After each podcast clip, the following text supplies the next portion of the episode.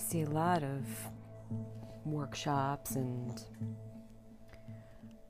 e courses, I guess, and even books, and they all talk about uh, you know finding finding yourself or finding your true self and and I think you know to a certain extent those are pretty important. If you look at it in a certain way. And even you know we get so caught up and uh, you know on a certain level we also hear just a lot even of political discussions we find oh i need to find my true identity. And when you consider the concept of identity from a spiritual tradition a lot of spiritual traditions will tell you well your identity is the identity in God. So even the religious traditions might have this, to a certain extent, identification with that particular tradition, like, identify as Catholic or Jewish or Muslim, Buddhist. But ultimately, when it comes to the self, the it, it, doesn't have an identity in any particular thing that the concept of identity is is really uh, attached to this ego and looking at these spiritual traditions they all talk about finding that self that and the capital S that that sense of God that's within and communicating with that. I know the, the Bhagavad Gita talks about um, having the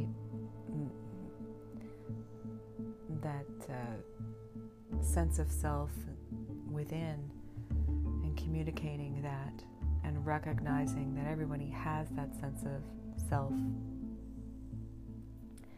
But we easily get trapped through sensory gratifications. And we get whipped up very, very easily in these messages that tell us that we have to achieve and we have to we have to we have to constantly buy um, or win. But these spiritual traditions really just kind of are about stripping away, not accumulating, about shedding, not collecting.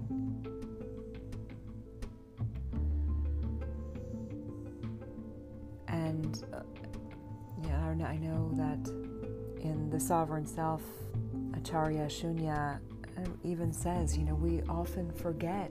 You know, she's she's Hindu. She says, you know, we often forget that we have this this very pure sense of self that is identified with God.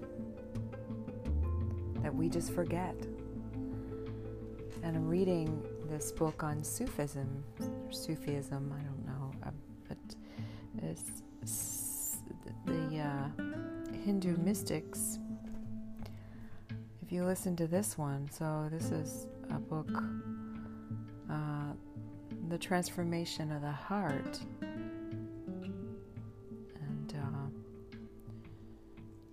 And the, I mean, this is just fascinating. Uh, Llewellyn Vaughan-Lee writes just this fascinating sentence.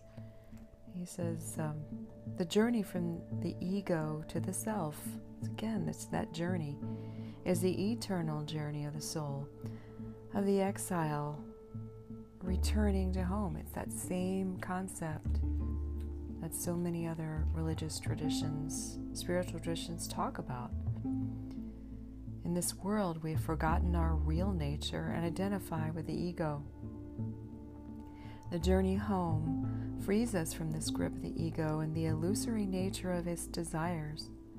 We are led to the real fulfillment that can only come from knowing what we really are, tasting the truth of our divine essence.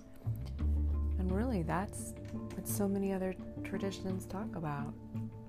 These mystical traditions, these contemplative, contemplative traditions.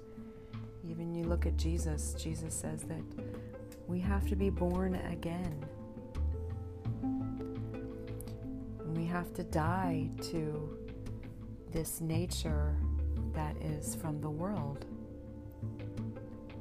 All these teachings basically teach us the same thing. They teach us that what the world demands of us, these very temporal things, ultimately leads us away from the path. And ultimately, we just need to close our eyes, close off the senses, look within, and see that by dropping all of those accumulations, that ultimately we have a sense of a, a part of ourself that is connected to God. If we just take some time eventually drop all those attachments and really take a good look within.